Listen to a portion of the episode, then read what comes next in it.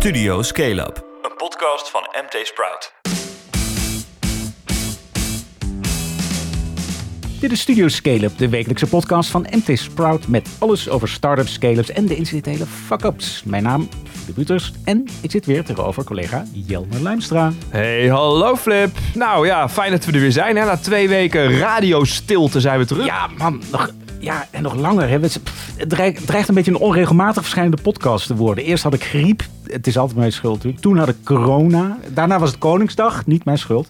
Ja. En toen was ik op vakantie. Ja, Oeh. ja. Nou ja, we gaan het nu weer even volhouden. Ja. Hè? Dat hebben we houden ons in ieder geval even voor. Eh, maar jij was natuurlijk op vakantie in Spanje. En Yes. eh, voor de verandering heb je je laptop eens een keertje dicht gehouden, heb ik Eh, begrepen. mm, ja, ja, ja. Ja Af en toe nee. ging die open. Ja, vaker voor Netflix en ehm, hoe heet het? HBO en Disney Plus en wat de kinderen allemaal kijken. Dat vaker mag. dan, dan... Maar ik kan nog wat klusjes, tuurlijk, altijd. Ja, maar wel een beetje Maar goed, uitgerust. Ja, ja, zeker. Na een zonovergrote reis door Andalusië sta ik te springen, trouwens, ehm, om te horen wat zijn de main topics deze keer. Jazeker. Oké, het eerste eh, main topic is... Krijgen Nederlandse start-ups en scale-ups ook last van de tech crash in Amerika? En het tweede, ik ben zelf in Utrecht geweest, de start-up stad die al sinds 2008 een incubator heeft, maar last kreeg van de wet van de remmende voorsprong. Hmm, hoe zit dat? We gaan beginnen.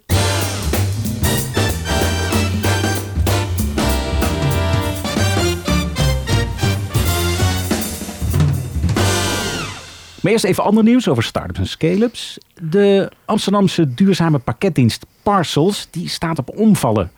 Sinds 2017 brengt de start-up van Luc van Grompel pakketjes per bakfiets rond. Dat is heel duurzaam. Vorig jaar haalde hij er nog 1,7 miljoen voor op bij de Rabobank en het Amsterdamse Klimaat- en Energiefonds. Maar nu heeft hij dus surseance aangevraagd en een doorstart wordt onderzocht. Alright. Ja, succes.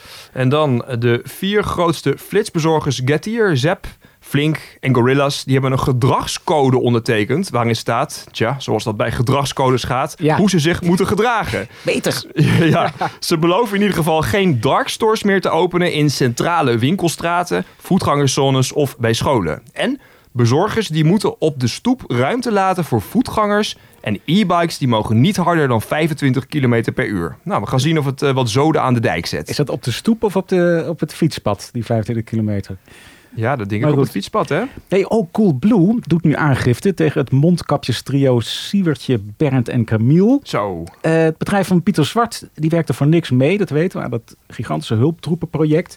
Die zegt er zijn misleid. En die eisen een half miljoen euro schadevergoeding voor eigenlijk in feite de gemaakte kosten. Randstad had al eerder eh, aangifte gedaan. Ja. Dit hadden we ook wel verwacht. Nou, nu hebben ze blijkbaar genoeg bewijs of genoeg vertrouwen dat dit, eh, dat dit tot iets leidt. ja, nou terecht Ja. toch? En eh, het eh, trio heeft volgens mij genoeg miljoenen om het te, te betalen, zou ik Precies. zeggen. Dus eh, dat eh, lijkt Ja. me geen groot probleem Komen te ze- Zo worden. komen we wel uit de kosten. Zeker. Nou, dan eh, hebben we een, een, eh, mooie lijst van quotes. eh, waarin Adriaan Mol op nummer 1 staat. Het gaat om de lijst met de, eh, de grootste jonge self-made ondernemers van Nederland. Ehm, het blad prikt de Molly en MessageBird oprichter op 3,5 miljard euro. Nou, compagnon en MessageBird oprichter Robert Vis die staat op nummer 2 met een geschat vermogen van 1,3 miljard euro.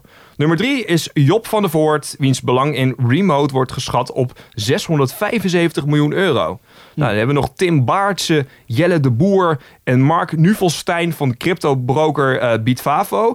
ja, dat zijn de hoogste nieuwe binnenkomers in de lijst. Dus ja, eh, en die lijst gaat heel aardig. Ja, dus gaat tot en met 39. Hè? Als je 40 bent, dan, dan donder je eruit. Dat Ja. gebeurt, eh, ja, het gebeurt elk Ja, jaar. ja, Maar vrouwen, staan er nog vrouwen tussen? Dat zijn er drie van de 50. Ja, dat is niet echt heel veel. Hè. Dat zijn er best wel weinig. Er is ook al een beetje commotie online over geweest. Maar ja, goed, aan de andere kant, ja, de feiten die spreken toch helaas eh, eh, voor zich. Nou, wie zijn dat dan? Nikki Plessen, die is 28 miljoen euro waard. Net als uh, Doutzen Kroes. En eh, ja, wat wel een echte sproutondernemer is, dat is Shell- Sharon eh, Hilgers van eh, My Jewelry. Die kennen we volgens mij allemaal wel. Ja. Die is met 45 miljoen de hoogst genoteerde vrouw op de lijst. Dus nou ja, proficiat. Ja, die was nummer 29 of zo. Ja, maar dat, op mensen, dat moet beter. Dat moet Nou ja, inderdaad wel beter, het, ja. nou, wat helpt is geld. Is er de afgelopen tijd Ja. nog geld opgehaald, Jelmer? Ja, ja er, is, eh, er zijn wat bescheiden rondes eh, gedaan inderdaad. Allereerst Expert Wired. Dit is een platform dat sector-experts aan bedrijven koppelt... en het heeft 1 miljoen euro opgehaald bij investeerders. Nou, de ronde wordt geleid door Pop-Up Capital. Ik had er zelf nog nooit van gehoord... maar dat is een angel-collectief dat is opgericht door voormalig Fundabaas eh Quinten Schevernels. En ja, wat doet Expert Wire dan? Die bedient grote corporates, accountantskantoren en private equity partijen met hun service. Dus eh, nou ja, die hebben het heel aardig gedaan. Dan hebben we nog eh, Rick van Echtold. Die heeft 1,2 miljoen euro opgehaald voor HR-softwarebedrijf AG5. Waarmee zijn klanten bijhouden wat de vaardigheden van medewerkers zijn via een zogeheten skills matrix. Ja, dat is een mooi woord hè. Het eh, geld komt van Peak. En ja, dat komt natuurlijk goed van pas om internationaal door te groeien. AG5 heeft kantoren in Amsterdam en Berlijn. En grote gebruikers als Jacobs Douwe Egberts, KLM en Toyota Boshoku. Dus ja, eh, ja. ja. die skills. Die, die skills heb ik even opgezocht. Dus ze brengen in kaart welke skills en certificaten je, je, onder, je, je wer- werknemers hebben. En het gaat vooral. Nu zet ze heel erg in op de skills gap. Dus als je ziet dat jouw eh, werknemers vaardigheden missen, dan moet je ze dus trainen.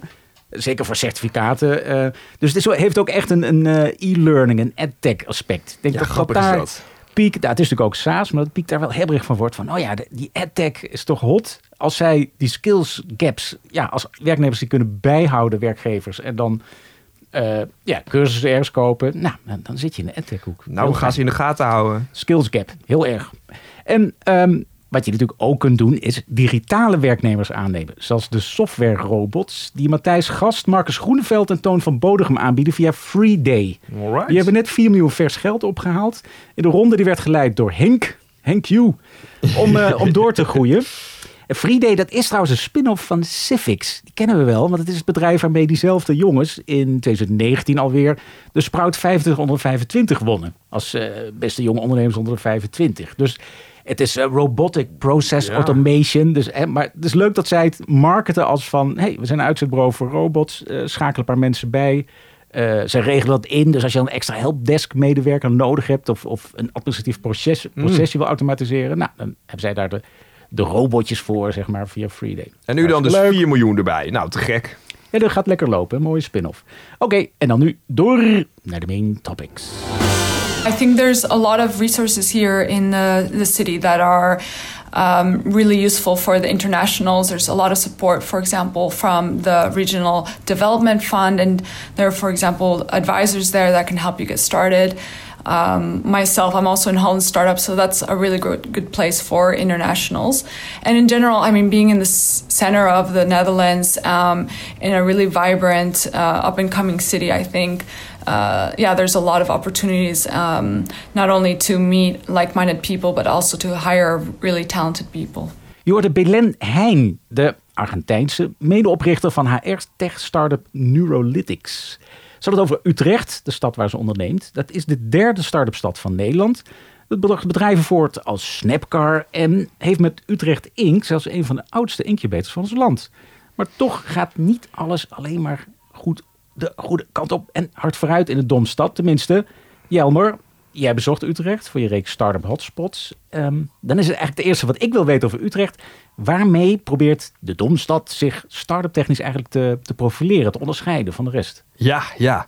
Nou ja, zoals men dat hier in de stad eh, bij de gemeente een beetje market. eh, Healthy urban living, zo, eh, zo noemt men dat. Nou, wat, wat is dat dan? Nou, dat heeft in ieder geval mee te maken dat je hebt natuurlijk een grote universiteit, hè, de Universiteit van Utrecht. Ja. Die kent al sinds jaar en dag een, een behoorlijke eh, ja, gezondheidsfaculteit. Met allerhande spin-offs. En daarom zitten zij heel erg in te zetten op het, op het gezondheidsaspect. Nou, dat eh, begrip gezondheid, dat, dat, dat trekt de gemeente dan wel weer op een behendige wijze op. Bijvoorbeeld ook duurzaamheid wordt nu gezien als gezondheid. Nou ja, Ja. ik vind het een beetje... Het zijn misschien Ja. twee dingen die wat los van elkaar staan. maar je zou lucht. misschien kunnen zeggen, ja, Ja. schone lucht. Hartstikke Dat is weer goed voor, eh, voor, voor de gezondheid of zo. Ja, Ja. nou ja, goed. Dat is een, het is een beetje de marketing. Maar healthy urban living. Hmm. Gezond in de grote stad.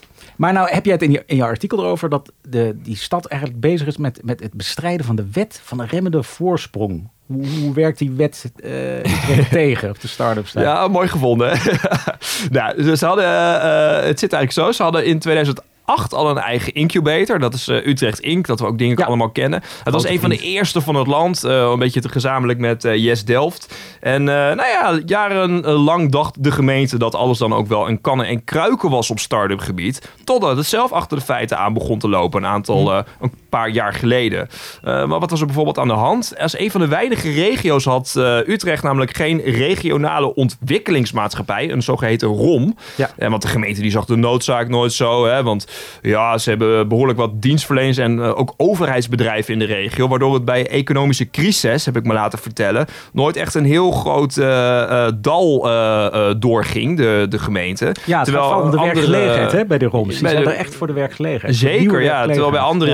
Regio's, zoals bijvoorbeeld Noord-Brabant, hè, daar hebben ze een sterke maakindustrie. Nou, als er dan een keer een crisis is, dan gaat het meteen al wat minder goed met zo'n eh, regio. Eh, en eh, nou ja, die hebben dan dus wel bijvoorbeeld wel een rom. Maar bij Utrecht Ja. was dat lange tijd niet zo. Maar ja, het heeft ook wel weer, komt dat met, met, met problemen. Want ja, starters moeten toch wel ergens hun geld vandaan halen. En dan is zo'n rom wel behoorlijk handig. Dus er was ook een beetje een tekort aan groeigeld. En ja, zo'n rom is natuurlijk ook wel een beetje een promotietool voor de gemeente of voor de regio om, om zich bij het Rijk op de kaart te zetten. Die hadden ze ook niet. Dus dat gaf wel wat problemen. Nou, eh, tegelijkertijd bleek eh, ja, eh, de concurrentie met het toch wel dicht in de buurt liggende Amsterdam, het grote Ja. Amsterdam, wel een beetje moordend. Ja. Vooral die internationals, hè, want die wil je natuurlijk als tech-startup wil je die aan je binden. De, de, de, de, de, de tech-kenners uit het buitenland, de, de specialisten. Maar die hadden meer met Amsterdam eigenlijk. Hè? Want ja, Amsterdam is toch de stad internationaal die echt wat bekender is.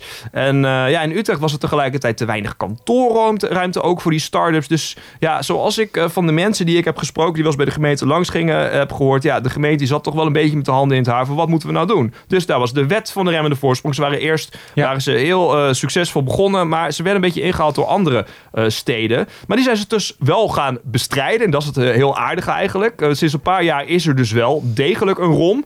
Er is ook een Rabo-fonds voor startende ondernemers. En er zijn ook kantoorformules bijgekomen. Zoals bijvoorbeeld de jaarbeurs Innovation Mile. Dat noemen ze dan de gym. Ja? En eh Dat vond ik ook wel een heel eh, leuk verhaal. Dat zit dan eh, bij uh, Kanalen Eiland. Is toch een beetje een, een wijk die niet eh, misschien een van de meest eh, flitsende wijken van de stad eh, eh, traditioneel gezien is. Maar eh, ja, door Dodgeless is het toch een beetje een verhaal van stedelijke opwaardering, gentrificatie zo je wil. Eh, een aantal leegstaande panden, panden die al een paar jaar leeg stonden. Die hebben ze helemaal omgetoverd tot eh, ja, een mooie start-up formule waar nu echt, eh, ja, wat is het, eh, 200 start-ups zitten. Allemaal hippe jonge mensen, tech startups. Dat is toch best wel cool. Ja, Dus dat nou. gaat alweer de goede kant op eigenlijk. Ja, opgelost. Verder. Ja, nou ja, opgelost eh, eh, was het inderdaad maar eh, zo gemakkelijk. Het is, een, het, is een, het is een beetje een diffuus verhaal. Aan de ene kant is natuurlijk Utrecht, dat is wel heel gaaf. De derde start-up stad van Nederland. Met ja, volgens Dealroom gegevens ruim eh, 1340 start-ups en scale-ups. Nou, na Amsterdam met meer dan 6500 start-ups en Rotterdam met, nou, laten we zeggen zo'n 1600 start-ups is dat Ja, dan dus de derde stad. Maar spreek je dan met al die start-ups die daar zitten, dan ervaren ze toch nog wel redelijk wat problemen, kom je achter. Want wat bijvoorbeeld nog steeds niet helemaal is opgelost in eh, Utrecht, is het probleem rondom de huisvesting. Nou ja, Dot Slash, we hadden het er al even over. Ze hebben 200 start-ups, die hebben zo'n 1200 medewerkers. Maar alsnog is er stevast een wachtlijst voor start-ups die daar terecht willen. Volgend jaar komt er dan ook een vierde pand bij. Ja, een soort, Eh, soort B Amsterdam wordt het, maar dan... Ja, nou ja, op zich zou je natuurlijk ook kunnen zien Ja. als een mooi verhaal van groei. Eh, Ja. eh, hè, dat is op zich ook heel aardig. Maar dat zijn er nog de techbedrijven. De techbedrijven kun je gemakkelijk in een kantoorruimte proppen. En eh, nou ja, dan kun, je, dan kun je ze in een flat zetten, allemaal boven op elkaar als het ware. Dat gaat nog redelijk makkelijk. Maar heb je het dan over andere type bedrijven, zoals bijvoorbeeld maakbedrijven, dan is de ruimte al helemaal schaars. Nou, ik was bij De Kliek. Dat is een soort van eh, circulaire grondstoffen service. Een bedrijf die haalt dan eh, groen afval eigenlijk op bij bijvoorbeeld restaurants, eh, cafés. En ja, die maakt daar dan weer nieuwe producten van. Bijvoorbeeld ja, koffieprut bijvoorbeeld. En daar zorgen ze dan dat ze uiteindelijk weer bijvoorbeeld zeep van kunnen maken van bepaalde producten. Of, Ja, eh, of, of is van, oesterzwammen. Van Bas van Abel ook, hè? Van ja, oprichters zeker. en van de Anja Sheriakova. Ik ja. zat even verkeerd, maar goed. Ja, ja, ja. ja. het- zij zitten daar dus eh, in de buurt van een, eh, van een tuincentrum. Het is een prachtige plek waar ze zitten. Nou, ik vroeg ze ook van, nou ja, hoe, hoe zijn jullie hier nou eigenlijk uh, aan gekomen? Het is een heel mooi plek. Je moet echt bedenken, overal ligt allemaal, uh, allemaal grote zakken met, met koffie, koffieprut. En uh, er komen bomen uit, uit compost. En dit is echt ja, te gek geworden. Je moet misschien maar even kijken, anders het stuk wat ik geschreven is, een paar foto's Was bij. Heel bij tuincentrum Overvecht toevallig? ja, geloof, ik dat, nog geloof dat die het... Ja, maar dat weet ik even niet precies meer uit mijn hoofd hoe okay. dat ding heet. Maar in ieder geval, prachtig plek. Ik vroeg, hoe kwamen jullie hier nou aan? Ze zeiden van ja, dat komt toch, toch via onze eigen Utrechtse contacten. Want het zijn echte hm. Utrechters die dit bedrijf zijn gestart. En de gemeente heeft ze nergens bij geholpen. Nou ja, eh, spraak je, spreek je dan ook met uh, die Anja. Die zegt van ja, als ze straks misschien meer ruimte nodig hebben... moeten ze misschien wel naar een andere stad kijken... omdat er nog steeds heel weinig ruimte is. Nou ja, en zelfs uh, haar bevriende ondernemers... die ook in dat soort bedrijven zitten... die hebben dat ook al gedaan. Die zouden dan al, sommigen zouden aan Rotterdam en Den Haag zijn gegaan, vertelde ze me.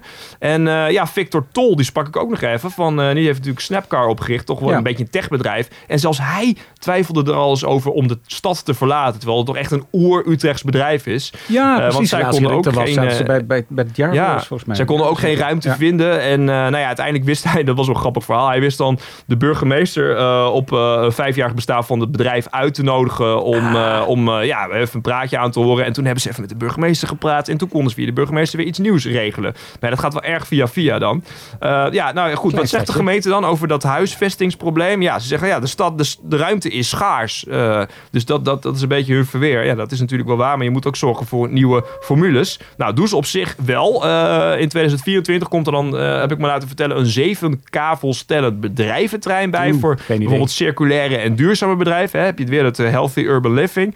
Maar goed, dat is 2024. Hè. Dat is nog wel nog jaren wachten. En ja, wat als je bijvoorbeeld volgend jaar een grote pand nodig hebt, dan remt dat echt je groei in zo'n stad. Hè? Dus maar goed, Amsterdam heeft hetzelfde, toch? Dus, de, wet van de remmende voorsprong, hè, die hijgt weer in de nek van de stad. Hm. Ja, Amsterdam, ja, ja, ja, ja. Maar goed, het heeft toch meer start-ups. En, uh, de, nee, precies. Uh, dus circulair, ja goed, maar dan moet, ja, dan moet de Utrecht dat omarmen. Maar heb je überhaupt een gevoel gekregen van of die gemeentebestuurders... of die een beetje into start-ups zijn? Of, of die start-minded zijn? Of ja, denken van, nou, we hebben een universiteit... we hebben op ambtenaren, het uh, dienstverleners, komt wel goed. Nou ja, die indruk uh, dat zij heel erg start-up minded zijn, die heb ik niet echt heel erg gekregen. Zo hebben zij bijvoorbeeld maar één start-up adviseur in dienst. Uh, een hele aardige jongen trouwens, uh, Tim Savanijen. maar ja, ik heb begrepen dat hij naast dit werk ook nog andere taken voor de gemeente zou moeten doen. Dus ja, het is niet echt alsof ze hier nou echt een prioriteit op, op zetten. Nee. Ehm, ja, de stad die geeft tegelijkertijd ook maar 5 ton per jaar aan start-up zaken uit. Wat ik ook niet echt extreem veel vind. Nou, gaat het dan naartoe? Naar die incubator. de ROM die krijgt uh, wat geld om tickets van 50.000 tot 5 miljoen te doen. Hm. Uh, maar ja, goed, uh, dat moet ze dan ook deels uit de markt halen natuurlijk. En ja, een paar events erbij en dan ben je er wel. En ja, de mensen die ik sprak, die hebben de gemeente ook wel eens omschreven als wat bureaucratisch. Want ja, ook juridisch lopen ondernemers wel eens tegen problemen op. Uh, dezelfde Anja Sheriakova van de Kliek, uh, ja, die wilde met haar vorige starter bijvoorbeeld, uh, Bing Bang heette dat, wilde ze luiers ophalen bij mensen, gewoon bij, bij, bij burgers, om ze te recyclen, zodat ze niet, wat er anders gebeurt, verbrand hoeven te worden. Maar ja, dat bleek dus van de gemeente niet te mogen. En luister maar eens even wat ze erover zegt. We zijn dus in de eerste instantie gestart bij bewoners luiers op te halen. En um, daar kwam eigenlijk al uh, vrij snel na een aantal maanden uh, uit dat wij uh, moesten stoppen. En dat we voor de rechts, rechtszaal gedaagd zouden worden als we door zouden gaan. Omdat luiers het bezit zijn van de gemeente. dus eigenlijk alle afvalstromen zijn dan bezit van de gemeente. En toen heb ik een switch gemaakt Um, naar de B2B-markt. Uh, dus gewoon zakelijke markt. Want daar is eigenlijk een open spel. Dus dan mag je gewoon stromen ophalen. En de kliek is uh, op basis van, uh, ja, van een hele, hele lange reeks aan ervaringen... eigenlijk met dit, dit geheel opgezet. En focust zich vooral op de organische fracties bij, bij bedrijven en horeca. Ja, en nu doe je iets wat wel mag nu mag het. Oké, okay, luiersbezit van de gemeente. Nou, veel plezier ermee, gemeente. Jeetje, maar man, man. Dus het, het klinkt wel alsof het voor start-ups één grote misère is. Dat je weg uit Utrecht, kom op. Nou, gelukkig naar, eh, is dat nou ook weer niet het geval, inderdaad. Hmm. Nee, het blijft natuurlijk een geweldige, supercentrale stad... waar je mensen uit alle hoeken van het land kan aantrekken. Hè. Ze hebben een mega incubator, Utrecht Inc. Echt een hele oude. En eh, ja, allemaal locaties natuurlijk waar start-ups kunnen werken. En, en bedenk dan toch ook even dat het de derde stad, start-up stad van Nederland is. Hè. Want Utrecht gaat echt wel hard. Hm. Maar weet je wat het natuurlijk ook is? Als journalisten leggen wij natuurlijk ook altijd een beetje de vinger daar waar het zeer doet. En dat, waarom doen we dat? Kun je afvragen? Nou, dat, doen we natuurlijk omdat... zijn. Ja, omdat we zuur... Nee. ja, ja, ja. Kijkers, Nee, dat doen we omdat, nou, uiteindelijk doen we dat omdat eh, eh, de, de beleidsmakers... die kunnen dan misschien weer van de feedback die wij verzamelen... de feedback die wij verzamelen, leren... en de stad misschien nog weer beter maken. Ja. Dus dat is een beetje waarom we dat doen. Maar Dus, dus ja, dat, dat, dat maakt het ook een beetje interessant. Ja, ja, weet je, en zonder dat, ik, ja, dat we ervoor zijn dat de stad alles maar regelt voor ondernemers. Hè. Ze moeten ook een Ja, hoor. ondernemen. Maar Ja. geef ze de ruimte. Net als Tetje van S en Jacobs altijd Zeker. Geef de vrij jongens en meisjes de ruimte. Nou ja, hey, ehm, je bent nu bezig met je aller, allerlaatste aflevering van de serie. Ehm, je gaat eigenlijk van klein naar groot lijkt het. Want welke stad? Nou, even een. Nou. Ja hoor, dat is Amsterdam natuurlijk. Oh, de meest obvious stad, die bewaren we Ja, voor ja, het ja. laatste. Nou, eh, op zich eh, wordt het wel bijzonder interessant. Ik ben er nu al mee bezig met, eh, met deze serie. Hm. Want ja, het is natuurlijk de hoofdstad. En eigenlijk wat ik heel opvallend vond is... in welke stad waar je mensen ook spreekt... ze lijken allemaal wel een beetje af te geven op Amsterdam. Eh, nou ja, soms dan eh, zeggen ze bijvoorbeeld... nou, die Amsterdammers die zijn wat oppervlakkig... of eh, vooral marketeers, komt weinig uit. Nou, ik weet Hm. niet wat ze allemaal niet zeggen. Ehm, of ze zijn er uit concurrentieoverwegingen bang voor. Maar ik ben nou eigenlijk wel eens benieuwd... hoe zien de Amsterdammers, de Ja. Amsterdamse ondernemers... hun positie zelf? Ja. Daar ben ik erg benieuwd naar. En ja, dat stuk ben ik nu aan het, aan het uitwerken. dus lijkt- we gaan het zien. Ja, mij lijkt een van de grote problemen van Amsterdam. Zaten er al die big tech bedrijven zitten, buitenlandse tech bedrijven. Dat je ze heel erg moet concurreren om, om werknemers. Dat, dat je die echt niet, ja, qua Ja. kun je er niet... eh, met- Dat heb ik ook wel eens aan iemand eh, voorgelegd. En die zag dat dan weer, een van de geïnterviewd, ik ga niet zeggen wie, maar die zag dat dan weer helemaal anders. Zei, ja, dat valt Ja. allemaal wel een beetje mee, joh. Dus, Hmm. nou ja, goed. eh, ja, daar is die ondernemer voor, hè? Voor ja, ja, ja, ja, ja, Van de ja. ondernemer hoort het glas half vol te zijn. Dat is ook vol. wel weer waar, ja. En dan ja. drinken wij het weer leeg. Nou ja, door naar het volgende topic. We've indicated that we're going to be free cash flow positive this year. And as you can see from the results this last quarter and our indications for next quarter, we're delivering. Je hoorde Uberbaas Dara Khosrowshahi beloven dat hij dan nu toch eindelijk echt winst gaat maken. Tja, je moet ook wat hè, om je beleggers zoet te houden tijdens de koerscrash van techbedrijven waaraan ook in de VS geen einde lijkt te komen. Gaan Nederlandse ondernemers hier ook last van krijgen, willen we weten. Nou Flip, jij eh, kwam terug van vakantie en je dacht, nou ik ga eens even mijn centen tellen als eh, Oh. meesterbelegger, de Warren Buffett van de redactie. Ja, ja nee, ik durf niet eens meer te kijken op mijn eh, de girootje. Ah, pareltjes heb ik, hè. Just Eat Takeaway, min 79%. Alibaba, min 60%. Ik kreeg vanochtend nog een mailtje. Oh, oh, oh. Eh, Beyond Meat. Ik krijg altijd mailtjes van de Giro als een positie meer dan 10% in waarde daalt. Just Eat, Beyond Meat, min 80%. Ja, maar goed. Je wordt er Maakt niet helemaal uit. gek van zo, ja. Ja, het is, het is, het is pocket money, Oh. maar het is man, man, man. Al Nou, mijn nou, nou. eh, woekerwinsten. Afijn. Nee, maar in de, in de, serieus, in Amerika gaat, gaat, het, ja, gaat het natuurlijk hard. Omlaag. Hè? Shopify van, van ooit 1700 dollar Mhm. naar 335. Robinhood, die gaat ook van meer dan 50 dan, dan een tientje. Maar ook grote bedrijven, Meta, Facebook... Die is ook van 382 naar 200 dollar. Netflix 70% eraf. Uber dat hal- halveert. Ik heb het opgezocht. Die heeft ooit 60 aangetikt vorig jaar. Nu 25 eh, dollar, ondanks alle goede voornemens. Ja, de hele Nasdaq, dit kalenderjaar alweer. De vier maandjes zijn we goed op weg. Alweer 26% eraf. Dus tech is echt uit de gratie. En al, al een tijdje. Maar de laatste maanden ging het echt hard. En mijn idee was van ja, daar krijg je als start-up, een scale ondernemer toch echt last van.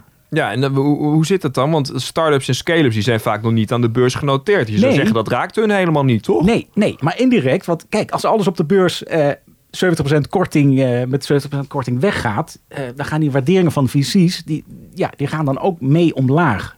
Want ook in Europa ja, ja. gaat het niet echt lekker op de beurs. Hè. Je hebt Spotify, min 61%. Deliveroo, collega van onze Jitse Groen, 58% omlaag. Alleen al dit jaar. Dus wat dat betreft dat gezeur over Just Eat Takeaway. Ze, gaan net zo hard om, omlaag als de rest. Nou, ik wil wel eens even Ja. weten, ja, die tech crash, waar komt die nou precies vandaan? Ja. Wat zie jij als verklaring? Ja, weet je, er wordt al jaren geroepen dat tech enorm eh, overgewaardeerd is. En dan geldt eh, een soort wet van de zwaartekracht. What goes up must come down. Ja. Nou, dus dit is een hele fijne correctie. En de markt overdrijft altijd. Hè? Dus in positieve zin hebben we het afgelopen jaar... Nou, eigenlijk wel van 2010 tot 2020 had je die unicorn gekte. Hè? Met enorme uitschieters zoals WeWork. Die is dus al eerder enorm op zijn bek gegaan. Eh, er was al wat afkoeling. Toen kreeg je corona. Die zorgde dan weer voor een, voor een nieuw hypeje. Hè, dat geloof dat, dat tech eh, de wereld eh, toch weer zou redden. Ook door zo'n pandemie. Ehm, nou, de pandemie is een beetje over. Dus, ehm, en Ja. er zijn natuurlijk ook negatieve signalen. Dingen die echt slecht gaan in, in de echte wereld, zou ik maar zeggen. Inflatie, de rente gaat omhoog. Nooit goed voor aandelen. Er is een tekort aan alles. De prijzen blijven maar... En die oorlog in Oekraïne. Dus er is ook wel reden om eh stocks te, eh, aandelen te dumpen. En dan, ja, tech, dat, dat zat er al langer aan te komen. Dus, Ja, nou ja, Snap jammer. ik, maar goed, je hebt het toch eh, over het algemeen gehad over Amerikaanse unicorns en big tech. Maar ik vraag me af, hoe raakt dit nou precies een start-up dan?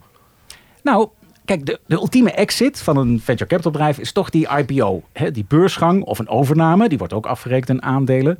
Als dat perspectief minder wordt, minder IPO's, eh, eh, lager gewaardeerde aandelen waarmee je afrekent, dan, dan ga je ook in vroegere ronden ga je, ga je minder doen. Ga je, ja, word je zuiniger, lage waarderingen. Eh, eh, of, of je neemt een kleiner belang, je investeert minder, want ja, je moet uiteindelijk toch dat rendement maken. Ja. Het tweede is ook, als die IPO's er niet van komen, want dat ligt ook best op zijn gat, dan komt er ook niet dat verse geld om weer te herinvesteren in nieuwe start-ups de markt op. Dus zo zijn die publieke markten, die aandelenbeurzen, zijn toch onlosmakelijk verbonden met de private markets. Dus die rechtstreekse investeringen van, van VC's en private equity bedrijven. Eh Sifted had een goed stuk erover deze week. Die citeert een oude rot, eh, nou ja, als, als VC een oude rot, Bill Gurley van Benchmark Capital. En die zegt dan op Twitter, in het Engels... eh, An entire generation of entrepreneurs and tech investors built their entire perspectives on valuation during the second half of a 13-year, dat is een hele lange, amazing bull market run. The unlearning process could be painful, surprising and unsettling to many. Dus we moeten echt wennen aan een nieuwe realiteit, zegt hij. Ah, ja. Ja, Ja, ja, dus dat uitzicht op mooie exit is, of exits moet ik zeggen, is dus wat Ja, minder. Dat is niet iets van de laatste weken. Hè. Dat, eh, je zag bijvoorbeeld WeTransfer in januari. Ja, die ging toch niet, maar uiteindelijk toch maar niet naar de beurs. Want eh, eerst had ze ingezet op een miljard. Lukte niet. Toen werd het 700 miljoen. Dat was ongeveer wat ik had ingeschat. Jeu. Lukte blijkbaar ook niet. Dus die, die trok zich terug. En Coolblue vorig jaar al. Toen zei ook, ja, de marktomstandigheden zijn er niet naar. Nee, eh, voorlopig nu ook nog niet. Specs gaan niet meer. Eh, cijfers van EY zeggen ook van de, de IPO-market... eh, het aantal deals is met 40%. Dus ja, nou, dat ligt stil. Ja, ja, ja. Maar, eh, jij denkt dus dat na de beleggers ook investeerders, dus venture capital bedrijven, wat minder scheutig worden met geld. Nou ja, oké, maar toch leek het in het eerste kwartaal van dit jaar nog best wel aardig te gaan. Hè? We hadden echt verschillende rapporten die gaven aan dat er dan, Ja. of één rapport gaf aan dat er recordcijfers waren. Nou ja, Thomas Mensink eh, van eh, Golden Egg Check, die houdt het erop, eh, geloof ik, dat het ofwel hetzelfde wordt of iets hoger dan eh, Q1 vorig jaar. Q1 Nou, dat lijkt jaar. allemaal best toch wel oké Ja, te ja, zijn, toch? Ja, ja. Nee, maar twee dingen. Kijk, dit is dus tot en met maart. Uh, er oh, zitten ook wat, wat grote klappers tussen. En volgens mij ook een, een beursgang of zo. Dus dat, dat rapport waar wij zelf over hebben geschreven, dat, dat, daar zat wat, wat ruis in. Ja. Maar Oh ehm, oké, Oh vuistregel is, alles gebeurt een half jaar later dan in Amerika. Dus we gaan het dit kwartaal, als, we, als we dat afronden, gaan we het zeker zien. Mhm. En ehm, je ziet ook eh, de cijfers van CB Insights. Die heeft cijfers wereldwijd over, ehm, over funding. Die zegt van kwartaal op kwartaal. Dus als je Q1 nu vergelijkt met Q4 vorig jaar, dan zit er al een, een, een daling in van 19%. Oh, echt joh? En Oh. normaal is Q1 altijd, tenminste de afgelopen jaren, was Q1 altijd veel beter dan Q4. Dus ja, ik zie nu een, een, een grafiekje voor me dat gewoon pom pom pom. Vorig jaar, elk kwartaal gaat het eh, omhoog als een trapje. En ineens, woet, Ik zie eerste het ook kwartaal een, dit een, jaar. een diep dal opeens Zakt, waar we terwijl het normaal is dat het maar omhoog bleef gaan. En dat Q1 altijd beter was dan het Q4 dat eraan vooraf ging. Dus Grenzen aan de groei. is echt eh, iets aan de hand. En dat is heel moeilijk, ook voor ons, om nu al... Ja, als je de VC vraagt, zegt hij niks aan de hand. Als je de start-up vraagt, zegt hij ook niet van... nou, het lukt me niet om geld op te halen en ik moet mijn waardering... Nee. Maar indirect, we hebben Jeroen Bertrams, columnist op, eh, op MT Sprout ook. Die zegt, ja, afgelopen maanden heb ik dat echt meegemaakt. Voor het eerst in lange tijd. Dat start-ups die rondes eh, niet vol kregen. En dat ze rondes deden waarbij de waardering lager lag dan tijdens de voorgaande ronde. Dat is echt, nou ja, dat is echt je, je, je ergste angstdroom natuurlijk. Ja. En ehm, hij zegt, Oh ja. ik zie ook dat start-ups tijdens het fundraisen hun, hun waardering nog verlagen. Omdat het ze gewoon echt niet meer lukt. En hij zegt, kwam laatst nog een start-up met hangende pootjes bij me terug. Met een gehalveerde waardering. Zo. Dus hij had ze blijkbaar afgewezen. Nou, dan ga je een ronde verder. Overal nul op request. Ja, want hij is ook angel, hè? Ja. Jeetje. En hij zegt, er zit wel een tip in. Van als ze nou van het, vanaf het begin realistische voorwaarden. Nou ja, misschien iets bescheidener waren geweest. Dan, dan hadden ze toch eh, geld opgehaald. En nu, nu, nu lukt het gewoon helemaal niet. Ja. Ja, Dus statistieken, statistieken zie ik nog niet meteen in Nederland, Europa. Maar ja, ik denk dat het in, in de praktijk nu al, dat de ondernemers en visies wel degelijk weten dat, eh, dat de wereld veranderd is. Dat ook dat sifted stuk, conclusie is, ehm, nou, misschien is het wel goed dat die overdreven waarderingen eruit zijn. Hè? Die 70% is misschien ook wat achteraf lucht was of hype of weet ik wat, beginnende begeleggers die, eh, die te enthousiast zijn geworden, waaronder eh, ondergetekende. Ehm, dus het echt gratis geld, die tijd is voorbij. Maar nou ja, goed, dan is het de beurt aan, aan de betere start-ups en de goede investeerders. Ja, dus de valuations going down and down. Maar wat, Ja. wat moet je nou als start-up ondernemer doen om toch in het huidige Ja. klimaat nog een beetje succesvol te ondernemen? Ja, nou ja, dan moet je wel goed naar Dara kijken. Of uh, Khosrow of, ach, nee, de man met de moeilijke achternaam. Khosrow ja. Shahi. Khosrow Ja, Shahi. ja, ja, ja, Dara, ja. Khosrow Shahi. Ik ken hem niet, dus ik mag hem helemaal geen Dara noemen. Khosrow Shahi van Uber. Dat is, hè, focus je op je core business. Doet hij ook. Je aandeelhouders te vriend houden. Dat doet hij zeker.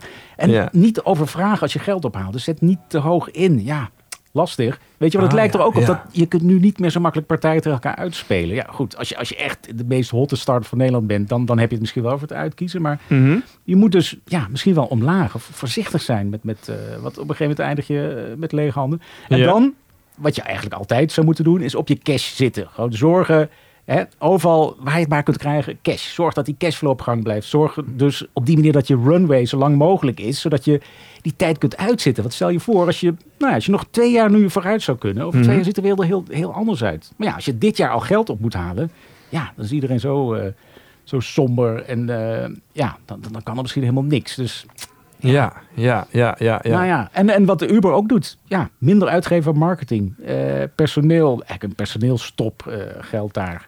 Ja. En, uh, en dan geeft het ook zelf toe, Kosho zei, dat investeerders, die, duwen hem deze richting op. Nou ja. ja. als je wil voorkomen dat jouw investeerders jou uh, tot allerlei dingen aanzetten. Ja, zorg dat je, ze gewoon, dat je niet te afhankelijk van ze bent.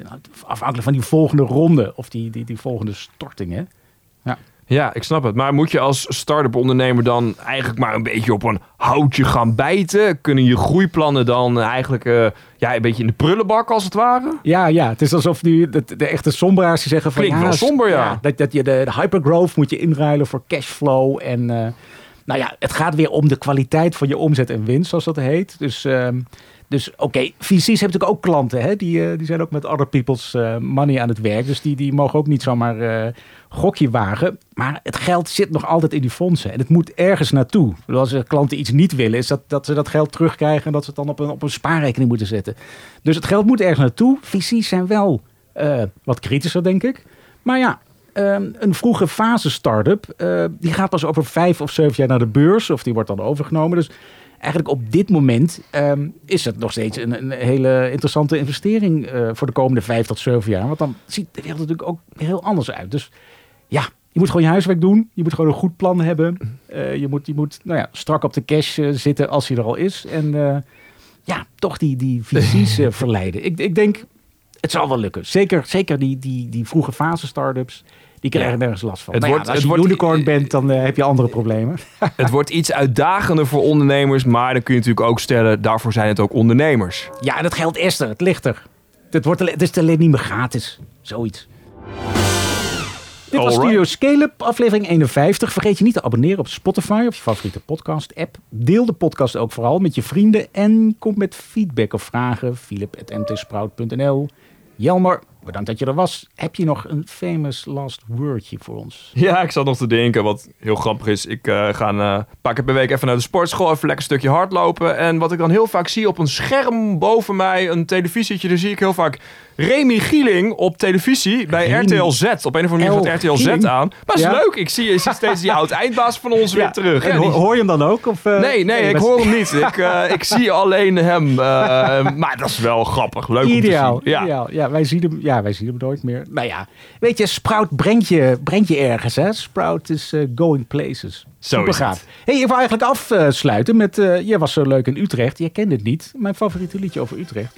En ook van Remy trouwens. En Ja, van maar Maarten jij hebt jaren in Utrecht gewoond, hè? Ja, lang genoeg om er eh, weer weg te Om dit soort liedjes te kennen. Ja, nee, sorry. Ik, ben, ja, God, ik moest voor mijn werk naar Amsterdam. Maar verder, ik ben gewoon een idioot uit de provincie. Dus zelfs Utrecht is voor mij de grootste stad. Hier komt hij. Herman Bekien met Utrecht met statie. Ja, een paar maten. En daarna zijn we weer van ons af. Utrecht, mijn stadje, daar gebeurt van alle hand. Een bruis aan alle kant, in het hartje van het land. De Sterrenwijk, het Houtplein en het Lange Rozendaal. Utrecht, het mooist van allemaal. Tot de volgende keer.